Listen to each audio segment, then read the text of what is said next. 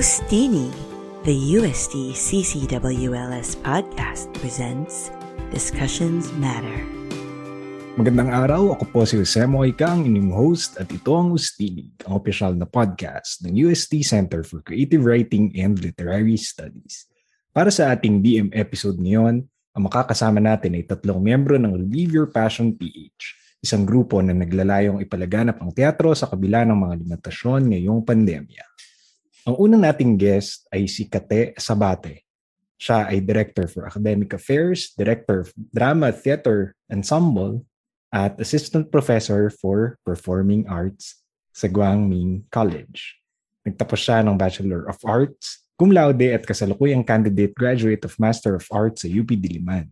Pagkatapos niyang magsiyasat, makipamuhay at magsaliksik sa iba't ibang lugar sa Asia, bumalik siya sa Pilipinas noong 2015 at nagtuturo na ngayon ng full-time sa Guangming College kung saan tumutulong siya sa paghubog ng mga artist scholars sa ating bansa. Miyembro siya ng Theater Actors Guild of the Philippines at ang kanyang mga pananaliksik ay nailimbag na at binasa sa Aura, Malaysia, Paris, France, Lisbon, Portugal at sa University of the West sa Amerika. Bilang core member ng Relieve Your Passion PH, pinagyayaman niya pa ang kanyang mga kakayahan sa pag-arte at pagdidirect sa virtual or sa virtual platform. Ang pangalawa naman nating guest ay si Joan Quiros. Core member din siya at isa sa mga tagapagtatag or promoter ng Relieve Your Passion PH. Nagpi-freelance siya bilang production at stage manager sa kasalukuyan. Siya ang may hawak sa lahat ng digital shows ng Pure Gold Channel habang nagtatrabaho rin bilang communications and process manager sa Can B&B, isang property management na nakabase sa Australia. Ang pangatlo naman nating guest ay si Ron Binyas. Um, dati siyang faculty member ng Department of Literature ng UST. Nagturo rin siya ng speech and theater sa UP Los Baños. Nagtapos si Ron ng Bachelor of Theater Arts cum laude sa UP Diliman at naging aktibo sa pagtatanghal. Nagsilbi na siyang stage director, production manager, actor at opera singer sa iba't ibang theater companies, kabilang ang Dulaang UP, UP Dulaang Laboratorio, UP Playwrights Theater, Teatro Likaan, Teatro Tomasino, Tabsing Collective Manila, Philippine Opera Company at iba pa. Nagtanghal na siya sa Europa kasama ang UP Singing Ambassadors noong 2005. Sa kasalukuyan, siya ang program director ng Kundiman, Kwentuhan at Katuwaan ng Performativa Manila at isa sa mga core members ng Relieve Your Passion PH. Magandang gabi sa inyo, Kate, Jo, and Ron. Kamusta? Hello. Magandang gabi. Ay, grabe, no? Ang, ang ano nung introduction natin kasi uh, punong-puno ang inyong uh, background. Obviously, pre-pandemic talagang ano, napakayaman ng experience ninyo sa theater. So, maraming maraming salamat at um, nagpaun napaunlakan niyo kami sa aming podcast. So, ah, by the way, gusto rin namin magpasalamat pala dahil uh, pinayagan niyo kami gamitin yung recording ng Indigo Child para sa episode namin sa uh, nung guesting ni Rodi Vera. So side note lang para sa mga readers, um, available din yun sa aming uh, streaming platform sa Ustini Podcast. So, okay. Um, Relieve Your Passion PH. Um, pwede nyo bang ikwento sa amin kung paano nagsimula ito, saan nanggaling ang pangalan, and ano, pa, pa, ano yung nag-joke ng idea? Nakita ko na yung pagturo ni Ron, so ako na yung magkukwento. Ano? motor. Nakita ko yung turo eh. Okay, um, ano kasi to, nag, nag-start talaga to March of 2020. Um, yung isang core founder ng uh, RYP din, si Dr. Dex, uh, nagkita kami sa Iloilo, sa airport, for some reason. Tapos mm. parang sabi, o tara, reunion naman tayo. Eh, di gawa kaming GC. Tapos magre-reunion dapat kami, manonood kami ng isang prod sa Dulaang UP, sa UP Diliman. Kaso, na-cancel kasi nag-announce um, ng unang ECQ, ang. ECQ uh, uh, 1.0. 1.0? Tapos yon tapos parang sabi namin, so anong gagawin natin? Eh nag-pause ang mundo. Hindi natin alam kung anong ganap, 'di ba? So parang sabi hmm. namin, ano kaya kung ano, mag-online script reading tayo, tayo-tayo lang. Total, meron kaming play ginawa 10 years ago na gustong gusto naming basahin ulit, ulitin, alam kantahin ulit, ganyan. So, nag-start ng ganun, tapos every night na kaming chumichika ng ilang oras, sabi namin, tara gawin natin ano, i-share natin sa kung sino mang gustong manood. Tapos, mm. yun, yun na, nag-start na hanggang sa bumongga na ng bumongga yung prods. Nga, tapos yun, dire-diretso pa rin naman hanggang ngayon, which is uh, good, uh, I'd say, dahil nasa ECQ 3.0 na tayo. mm. yun, yun, yung, yun lang yung history niya, ano lang oh. siya, charot-charot lang talaga nung una.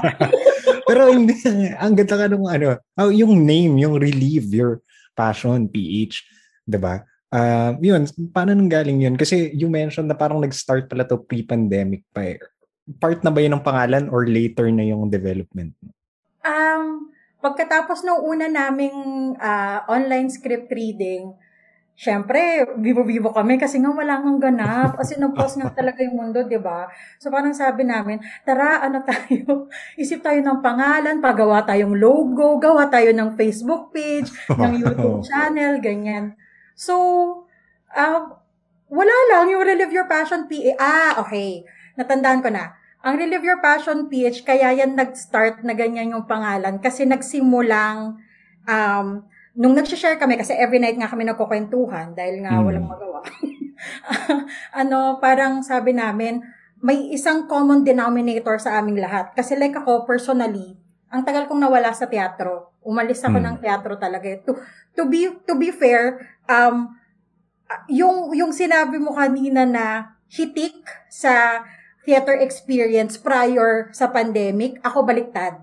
Mm. Mas dumami yung theater experience ko or bumalik yung theater experiences ko nung pandemic na. Dahil sa. RYP. Yon. Oh. So parang parang kami may common denominator tas yung isa doktor, tagal din din nagteatro. So parang tas yung isa, may community work. Basta mga, mga iba't ibang um, adulting ano activities na ginawa na, na ano, ano yung naka, kumbaga parang nakapagpapos ng kanilang buhay teatro. Sabi namin, dahil dahil ito ay parang i-relieve natin yung passion natin, baka magandang relieve your passion. Tapos, utitugan natin ng PH para mukhang formal.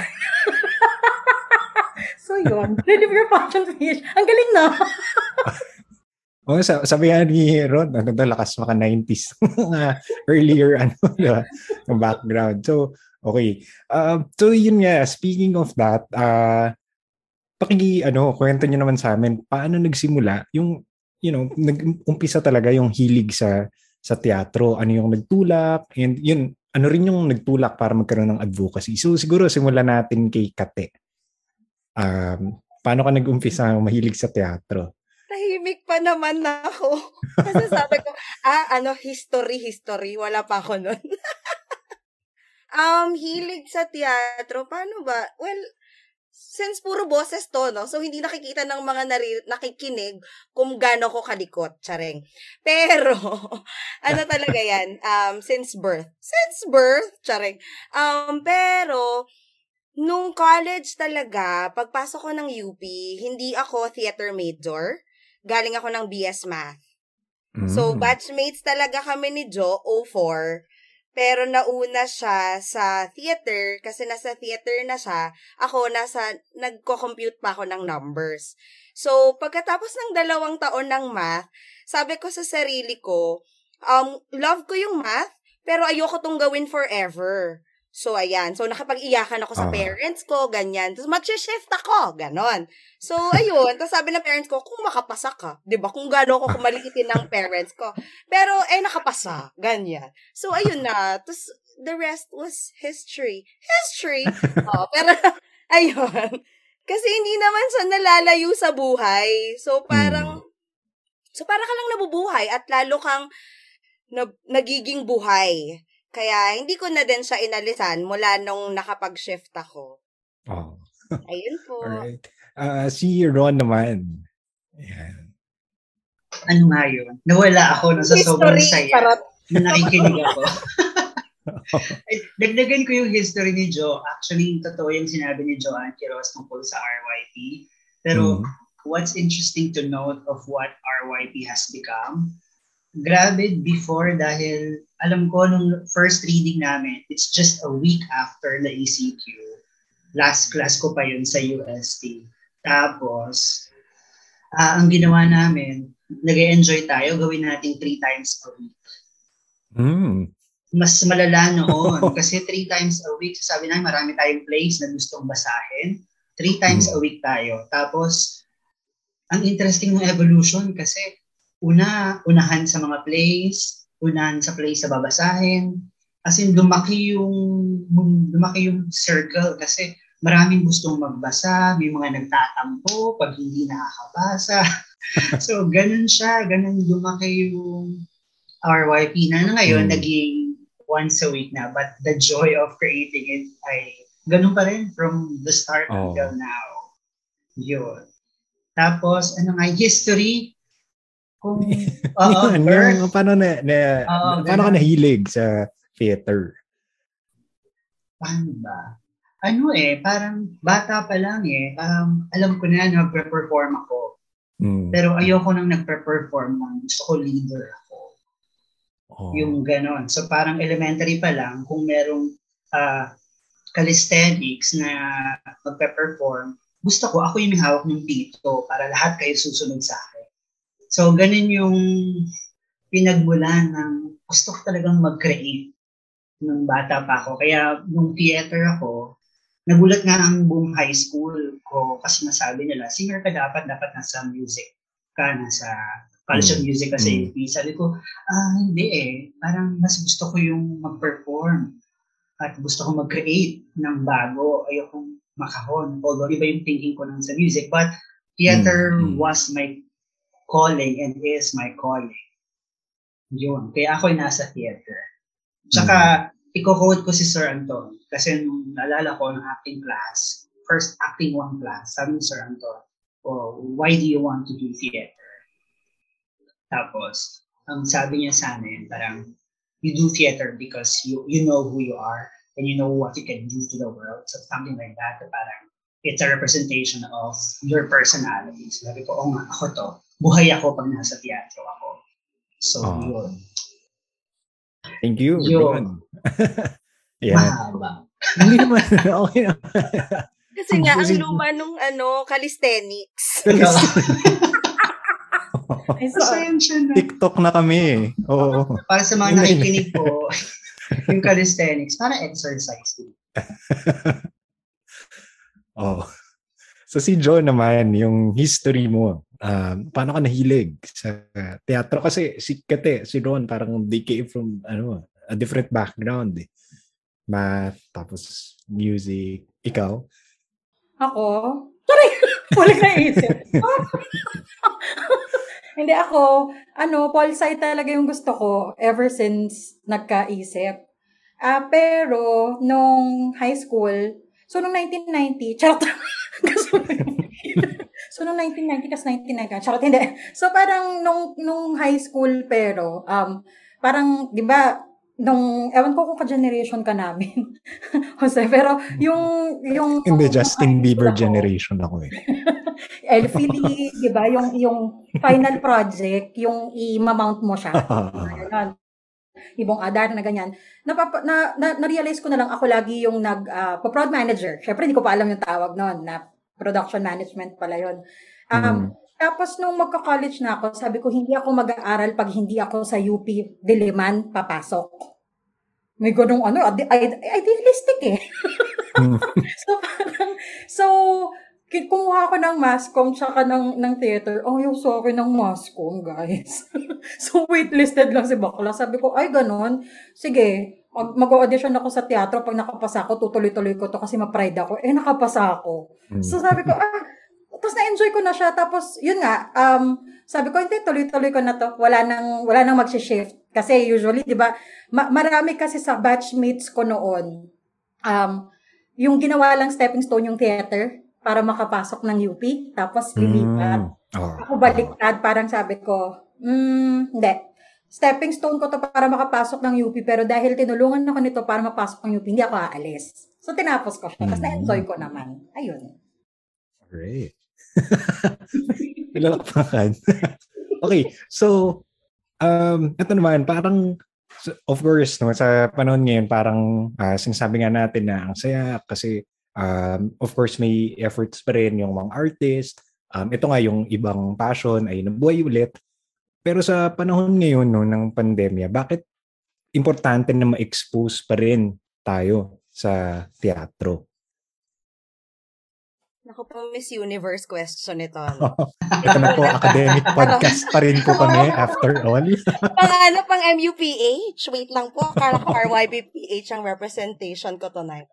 Hindi, um, pero kagaya nga ng uh, lagi nating sinasabi, no, um, kagaya ng connection dun sa sinabi ko kanina, na ang teatro kasi ay um, rep- either it's a refraction or reflection ng buhay.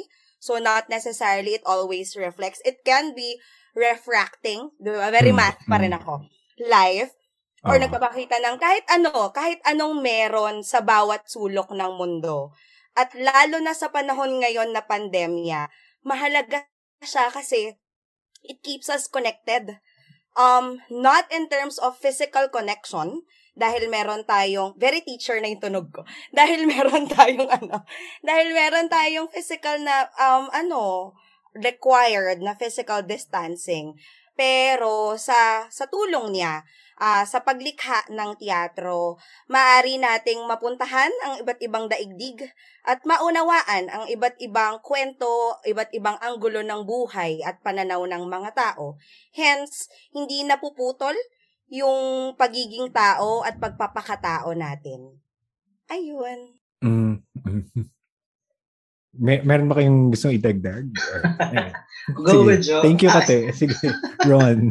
Hindi actually, uh, since gusto kong susugan yung sinabi ni Kate. Oh. Mm. Uh, kasi nga, theater, kailangan unang-una nung ba, unang-una nung nagkaroon ng pandemic, tapos sunod-sunod yung pagko-close ng mga productions, medyo hindi maganda talaga yung dating nito or uh, basta hindi maganda yung dating nito sa mga, uh, sa theater people, tsaka so, sa mga practicing theater uh, artists. Talagang grabe. Kasi alam mo yun, yung pakiramdam na unti-unting na sasara yung mga yung tanghalan hindi siya mas, masayang pa, pakiramdam. Pero uh, kaya yung RYP yan nandyan siya eh, kasi kailangan maramdaman ng tao na andyan pa yung teatro. Akala nyo lang uh, sarado ang tanghalan pero it's there. Oo may virtual na tanghalan tayo. At gusto kong sabihin lang na bakit kailangan nilang malaman kasi yung art form na theater it's the only art form I know of that confronts and violates our understanding of art or of life. Mm. Kasi mm. kapag nanonood ka naman ng sa theater, kapag may binaril dyan habang nanonood ka, wala ka na magagawa eh, napanood mo na. So yun yung art form niya. It's live. The liveness mm. of it, uh, it gives you a different theatrical experience and learnings about life. At sa tingin ko, with other art forms, I'm sorry, But yun yung isa sa mga strength ng theater, which is really to confront what hmm. is life right there and then, which is the liveness of it. So, yun. I, I think kasi isa rin sa mga parang naging worry is yung nawala ng physical space eh. Mm. 'Di ba? Parang yun yung I, I think parang isa sa mga naging concern ng iba na parang paano na yung theater wala na yung physical space. But 'di ba parang I think yung yun nga theater naman is nagma-maximize ng kahit anong space. Mm. And so kung ang lahat ng tao, kung ang space natin ngayon ay virtual, definitely theater will will use that space, 'di ba? And they, that's also what you're doing.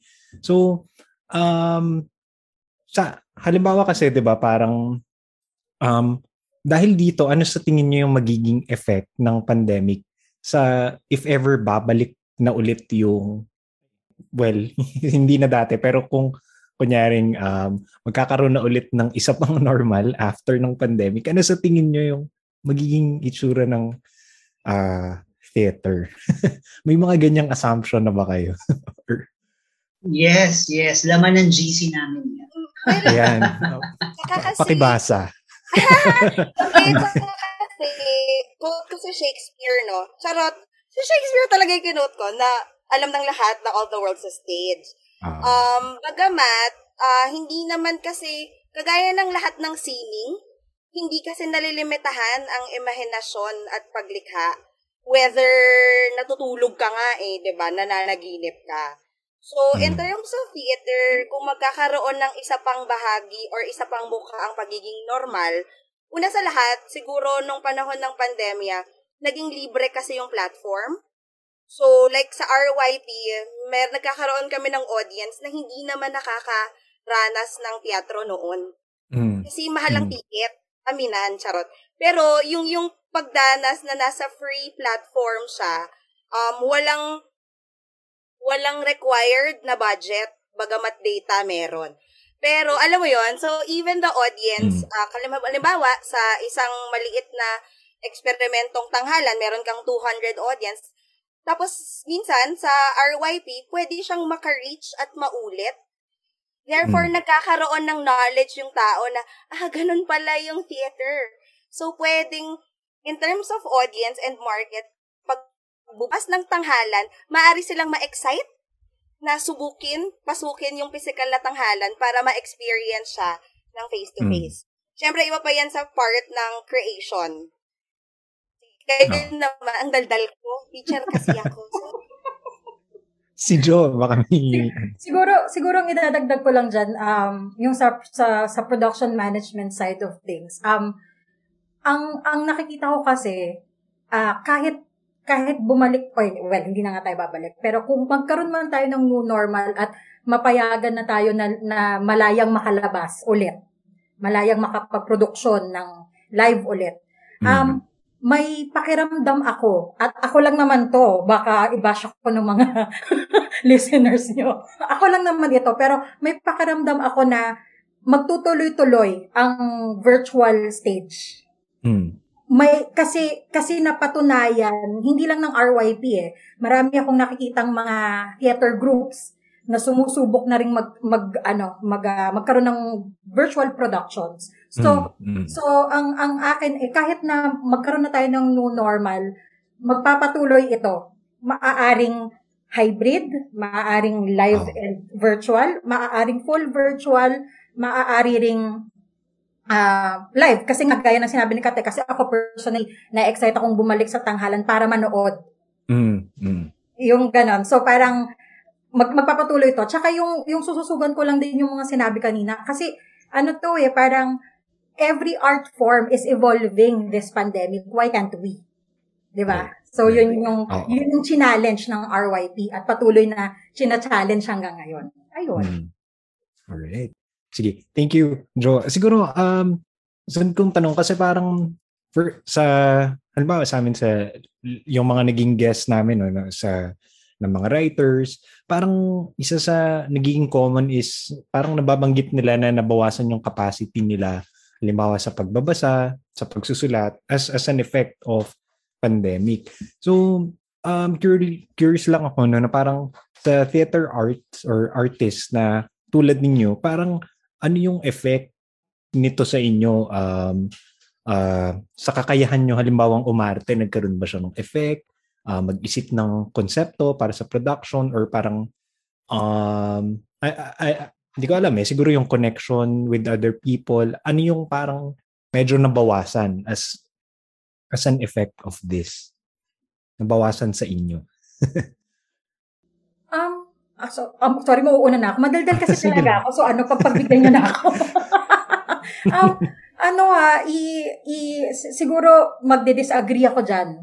Personally. Mm, mm, Um, pero dahil ito ay wala ako sa creative uh, part ng pagbuo ng production.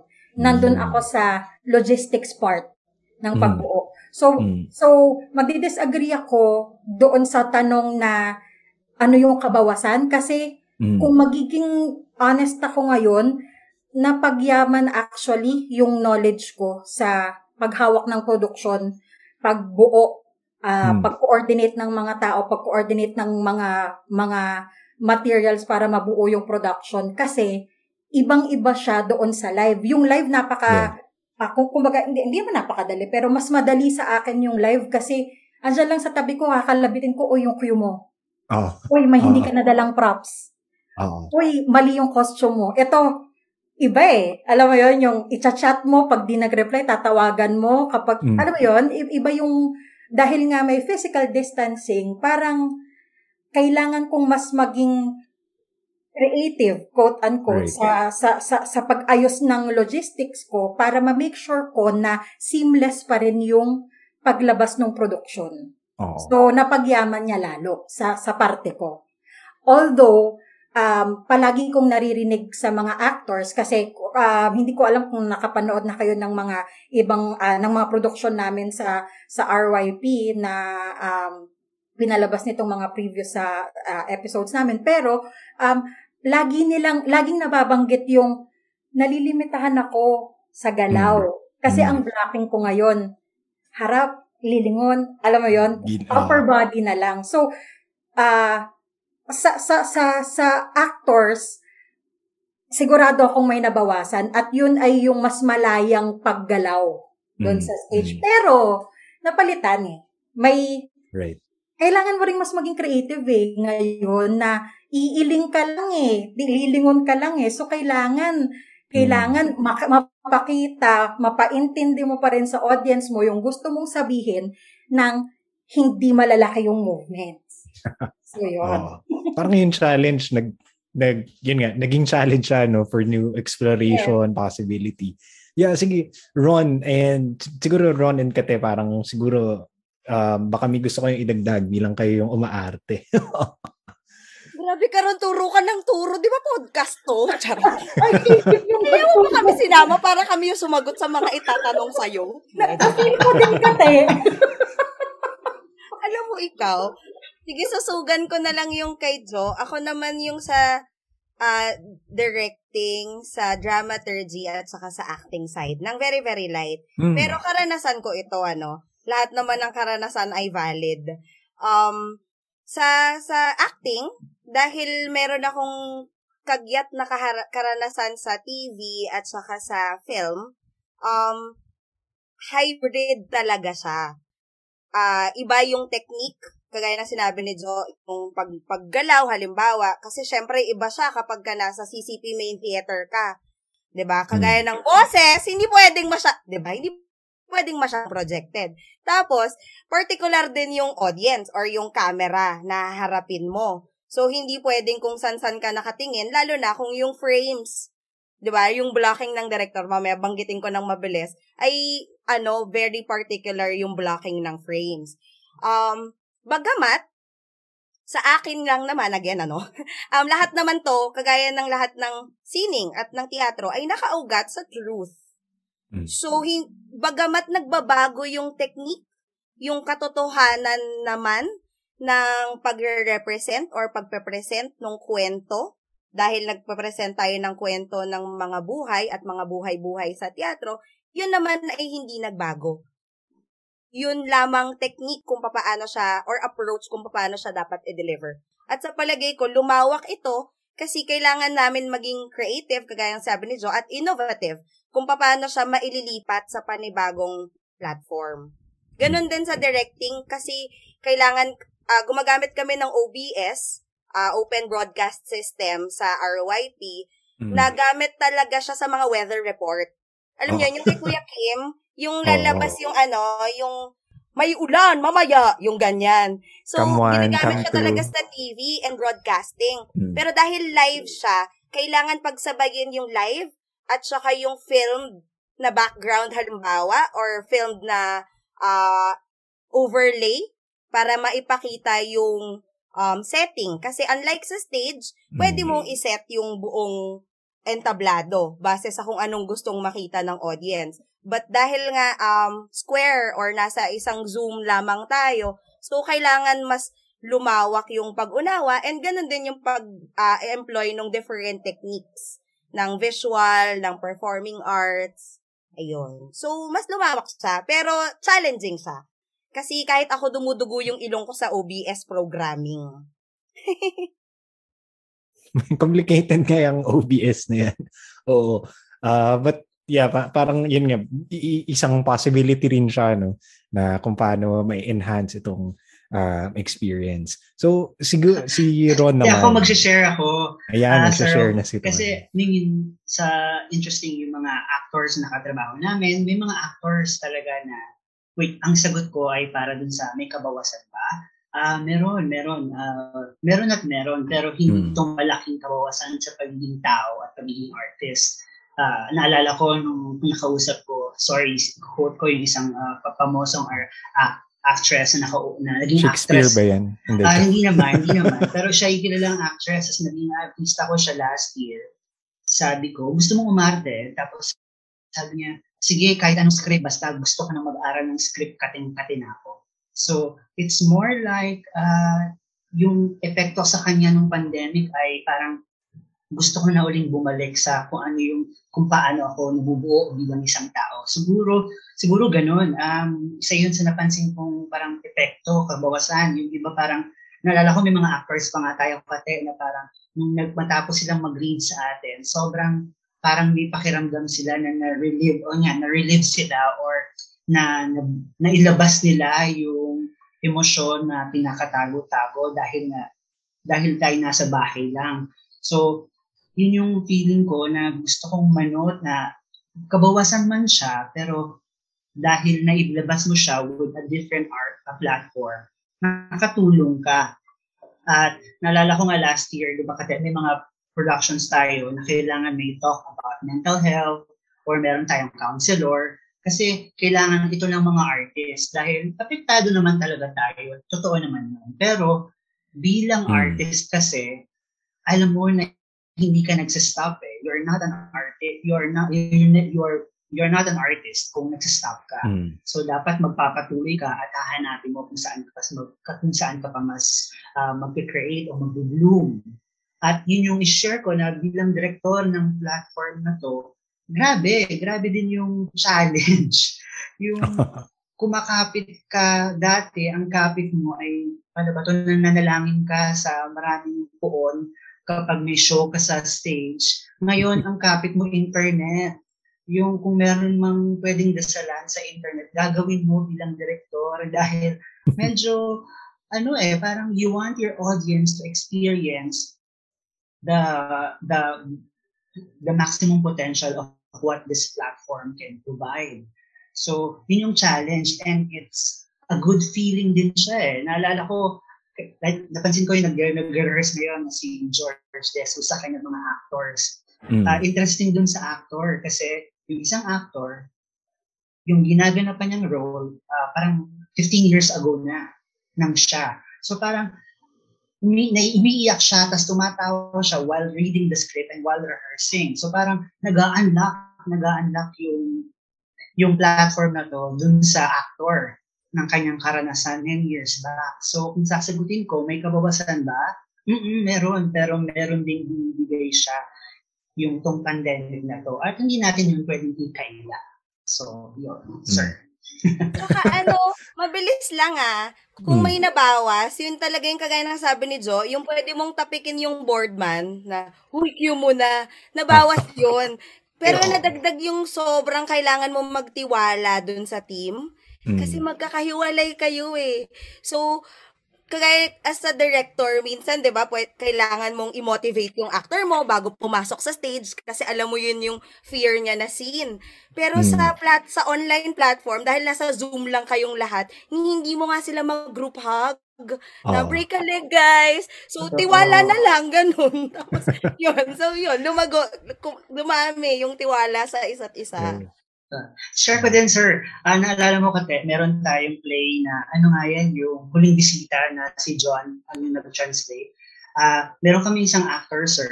Uh, diva actor siya. Uh, what's this? Uh, mainstream actor siya. Hazel. Si, si Hazel. Um, interesting kasi yung role. Kailangan niyang mag-suicide. Kailangan niyang patayin ang sarili o, o sa live. So, ako naman, teka, paano to? Paano natin ito ipaprocess? Kasi, um, paano natin yung process, hindi natin siya katabi, hindi natin siya mahahawakan at uh, baka kung anong isipin dito pagkatapos ng rehearsal. So, kailangan ng village, kailangan ng mga tao para tulungan siya at malaking tulong yung hindi lang direktor ang kausap, andyan si Kate at saka si Joe na kasama ko nung show na yun. At mm. gustong gusto kong i-share yung sinabi ni Hazel Faith and my, ay sabi niya parang, I feel uh, I feel uh, was this secured kasi tinatras niya yung mga katrabaho ng time na yun. So, Mm. tama yan, Kate, di ba? Tapos parang yun yung naging ano niya, no? Um, com na pinangahawakan is in this setup. So, given that, uh, yun nga, curious kami kung paano ba talaga nagsasucceed itong ganitong setup. So, pwede nyo ba kaming i-walk through sa process ng paggawa ng online readings? Uh, first, siguro, ano yung proseso nyo sa pagpapi- pagpili ng mga plays, na bibigyan ng online reading, paano ang casting, meron bang rehearsals, sino ang mga kasama sa production, ganun pa, pa rin ba karami yung tao. So, ayan.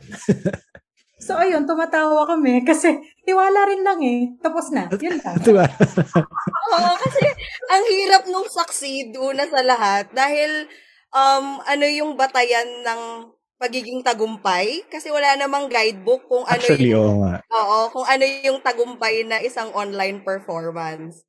Um, Ah, pero, sige. Um, ayan na, bilang PM, go Jo. Oo, bilang Oo oo. nga, sige pa. Meron ba kayong measure? Like, paano nyo nasasabi na at Halimbawa kami sa podcast, siguro number of listeners or um, reception. Kayo, meron ba kayong basta natawid natin or Ay, ano, hindi naman. part yan ng vocabulary namin. First honor yan, yung naitawid. Ah. Hindi. Um, um, kung may measure, uh, at the moment kasi, uh, magiging, magiging seryoso yung sagot ko kanina na basta naitawid namin yung Sabado. Kasi kung maaalala mo, ang sabi nga ni Ron kanina, thrice a week kami before. Yes, Tapos syempre dahil dahil um na, natapos na yung yung ano yung well hindi natapos eh pero kumbaga na manage na ng most of the people in the world hindi lang ng Pilipinas yung yung agam-agam dahil sa pandemya nagsibalik sa mga trabaho. So naging busier. Um so sabi namin sige dalawa dalawa sa isang linggo hindi na rin kinaya. Isa sa isang linggo sige Sabado Mm. gawin nating Sabado. So yung yung yung thought lang na um kumpleto na kami ngayon sa August place namin. Nagsisimula na kaming magplano for our September. Yun yung ako personally masasabi kong measure of success ng RYP at the moment. Um kung papaano kami nagsisimula um ano eh ah ah, nagsisimula kami sa pagpili ng pyesa muna. Ah sorry, nagsisimula kami sa pagpili ng tema for the month. Oh. Tapos, uh, so ngayon, meron na kaming tema hanggang end of the year. Galing namin yung planning, no? End of the year na. Yes, Oo. meron na kami hanggang December. Hindi, yun naman ay dahil kaya kami nagpo-front load, ay dahil busier nga yung mga tao. Logistics-wise, it's really, um, it's really um, um, more comfortable para sa mga core team members ng RYP na alam namin na may tema na kaming iikutan hanggang December. Mm. So, so nakapili na ng tema, susunod doon yung mga pyesa na papasok doon sa temang yon. Pagka natahinan namin, apat o limang pyesa, depende kung ilang Sabado sa isang buwan, um, ma maghahanap na ng mga directors. Noong una, ang mga ah, program directors uh, or yeah what what, what ah, we we call them program directors sila yung sila yung um, director basically nung nung nung prod Nung Hmm. una, core team members lang yung gumagawa. Pero dahil hindi na kinakaya ng workload, nag invite na kami ngayon. So, si Ron ang pasimuno sa pag invite ng ah, mga program directors. Pagka nakapag-invite na, um, ah, i, i, pag, pag, pagpapakilala na namin sa isa't isa yung ah, playwright, tsaka yung director, bubuo na sila ng team. Tapos, Ah, meron kaming, Mm. ay, may pag-guidebook kami. Uy, organized pala kami ng very light.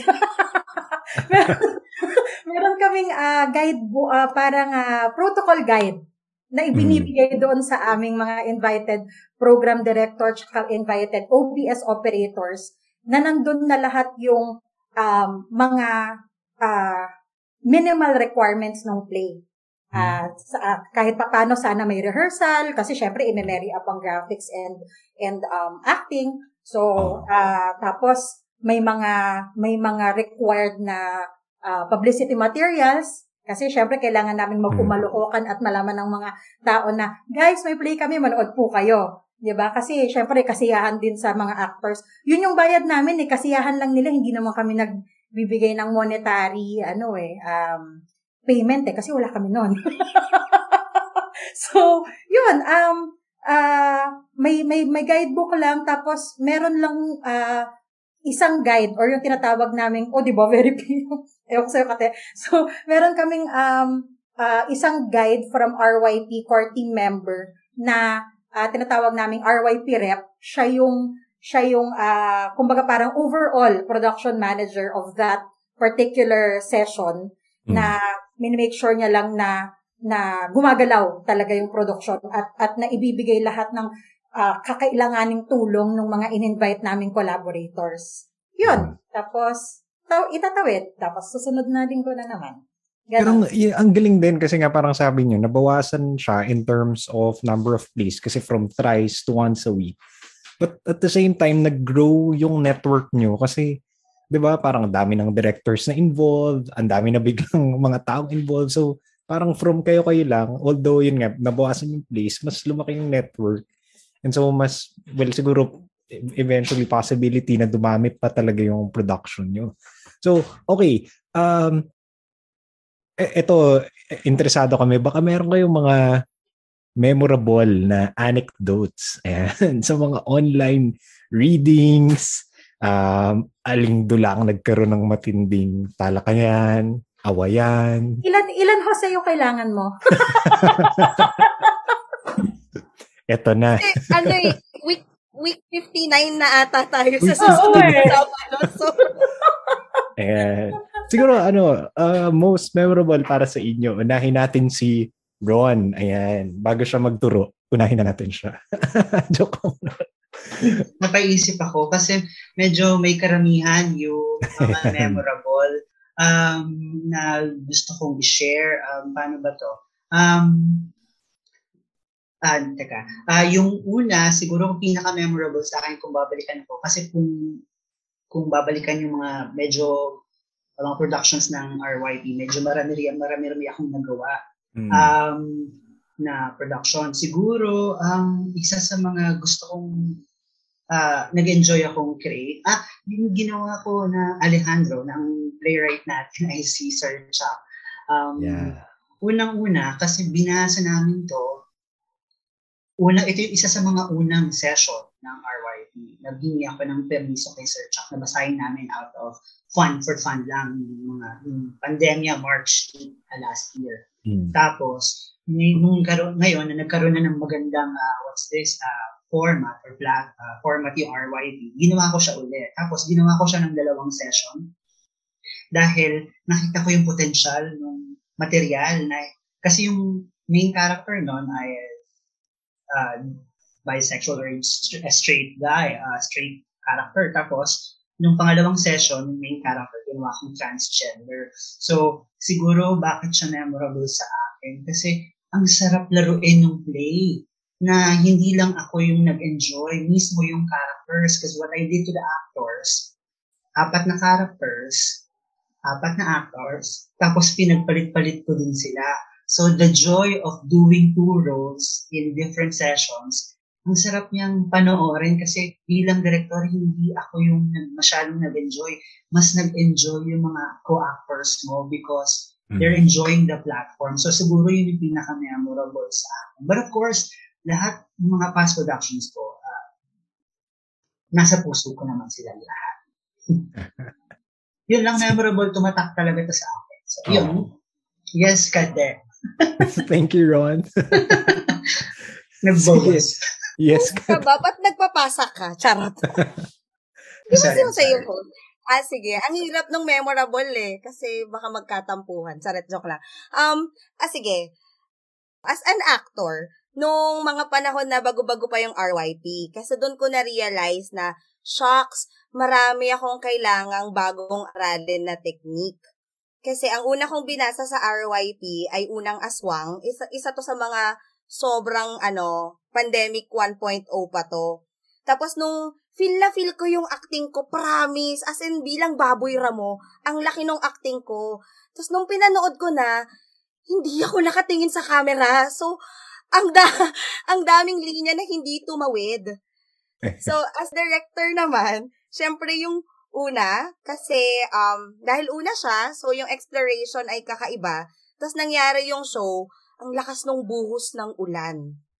Uh, July ito, gawa ni, kinailangan ko una sa lahat lumipat sa ibang bahay bago dumating yung mismong show. Tapos, memorable din siya kasi naging artista ko yung isa kong estudyante na taga Bicol. So, parang naging um, threshold siya, naging pathway siya para yung mga taga Bicol ay makanood ng isang online platform na theater na lahat sila ay na, naaaliw kung bakit yung estudyante kong taga Bicol ay theater ang kinuha. Kung ano ba yung theater. Ganyan. Mm-hmm. Tapos as an audience, isa sa pinaka-memorable yung ginawa ng Bacolod recently. Kasi um, nung nakaraang buwan, nagkaroon kami ng kolokyal. Tapos, meron kaming mm. collaboration with theater groups or uh, theater makers from different parts of the Philippines. Wow. Tapos, ang ginawa ng grupong ito ay musical. Oo, yung pagbugsay hasulad. Musical. So, as an audience, tas may mga estudyante, mm. parang, ano nangyari yun? Ganyan. Tapos, as in, yung language na gamit nila ay yung local language nila. So, yung pagka-amaze ko as an audience ay, ang galing, pwede pala siya sa panahon ng pandemya. Because, kagaya ko na nasa Metro Manila, yung makita, yung sining nila sa bahaging yun ng Pilipinas ay nakaka-amaze. So, ayun. Pero sobrang dami. Dami pa. Kasi iba pa yung panahon na yung tema namin ay tungkol sa martial law or tema ay tungkol sa uh, yung unang sa plot, yung tungkol sa queer stories. Mm. So, iba-iba din yung kwentuhan ng mga temang yon. Ayun, salamat. Go, Jo. Thank you, ate. Bakit ganun? Bakit nagtatawagan na tayo ng pangalan? Um, uh, ako sususugan ko lang um, as, a, as an audience. Yes, dadalawa rin ako. Bakit? Kala mo ikaw lang Charot.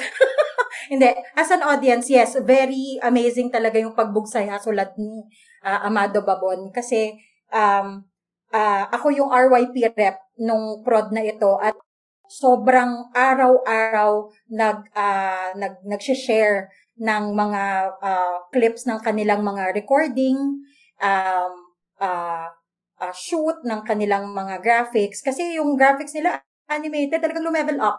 Sobrang, sobrang ganda, sobrang galing.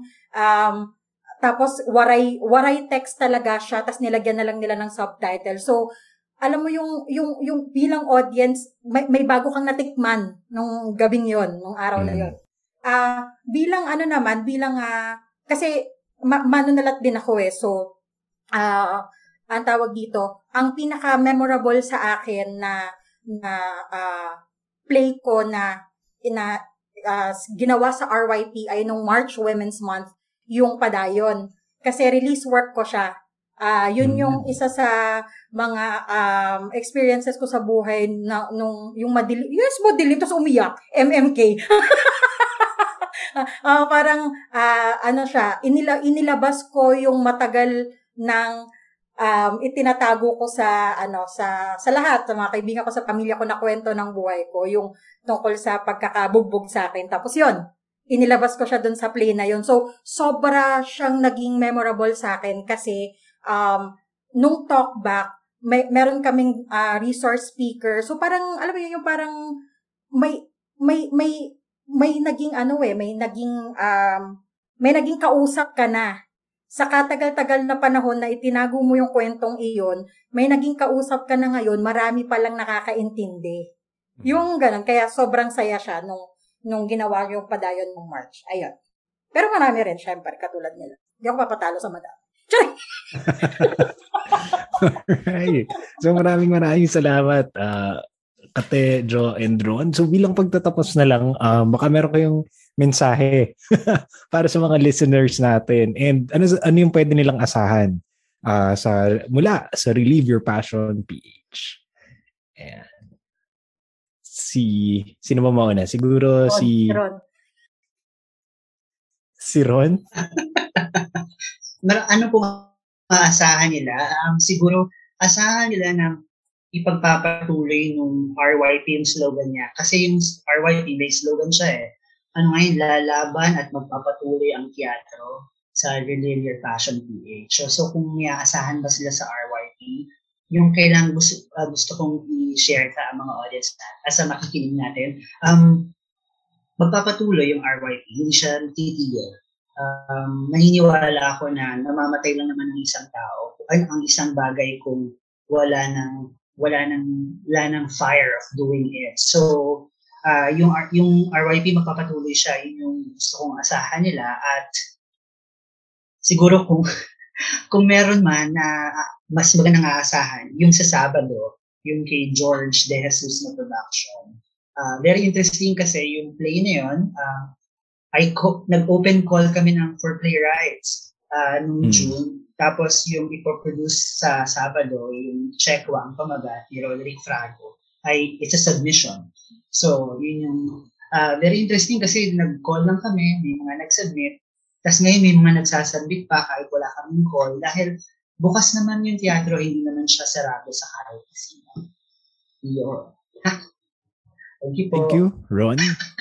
um, sige, si Jo. Bakit ako, Char? um, uh, Siyempre, ano, like, follow, and subscribe our social media channels. Ah, hindi. Um, uh, yung mga production namin, lahat yon naka-archive sa aming YouTube channel na Relive Your Passion PH din. Um, ino-offer namin siya sa lahat na na kung na-miss nyo yung yung ano, yung palabas namin sa Facebook page, lalabas at lalabas siya sa YouTube channel kasi meron ng mga teachers uh, noon, actually hanggang ngayon eh, patuloy na nagme-message sa RYP na um, nagtatanong kung pwede ba nilang magamit yung mga material namin sa pagtuturo nila. Eh, of course, um, this is a free platform RYP uh, has been and uh, hopefully will forever be uh, uh, uh, uh, uh, an, a, free, a free platform. So, um, yun, ino-offer ko siya sa lahat na, na mag-like, follow, and subscribe kasi um, marami kaming updates, marami kaming marami kaming um, inihahanda uh, sa mga susunod pang Sabado ng taon uh, para makatulong sa mga gusto pang mag-relive ng kanilang passion. So sana ano dire-diretso din yung pagsuporta sa amin. Ayan. Thank you, Jo. And uh, Kate. Essay talaga ito. In conclusion, charot. Hindi, para sa mga nakikinig, kung gusto nyong subukan yung teatro, uh, dahil libre ito, bukas ang RYP kung gusto nyong makikollaborate. Tara, malay nyo, diba? Uh, um, pwede naman tayong magtulong-tulong sa paglikha. So, kung gusto nyo umarte, kung gusto nyo mag-direct, message nyo lang kami kasi hindi na, sa RYP, hindi ka mag-iisa. Oo, charot. Pang tagline. Oo, kasi tulong-tulong naman tayo dito. Mabuhay tayo ng sabay-sabay sa panahon ng pandemya. Alright. So muli, maraming maraming salamat, Ron, Jo, and Kate. Okay? At dyan naman nagtatapos ang isa na namang Discussions Matter Redeem episode. Abangan niyo ang susunod naming episode next month. Muli, ito si Jose Mojica para sa Ustinig. Ustinig, the USD CCWLS podcast, has been brought to you by the University of Santo Tomas Center for Creative Writing and Literary Studies. Please follow our Facebook page at www.facebook.com slash USDCCWLS. You can connect with us through our email, Ustinig Podcast. That is U-S-T-I-N-I-G P-O-D-C-A-S-T at gmail.com.